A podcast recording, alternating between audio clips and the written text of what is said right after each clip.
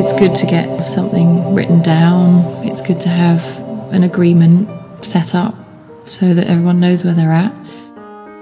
It feels probably a bit contractual, maybe, but I wish I'd done that, you know, um, because you try, you have all this love and trust still when you split up with someone, um, but that that goes very quickly, and um, all that love turns to anger and bitterness, and it's just really, really vital not to ever put that on your child.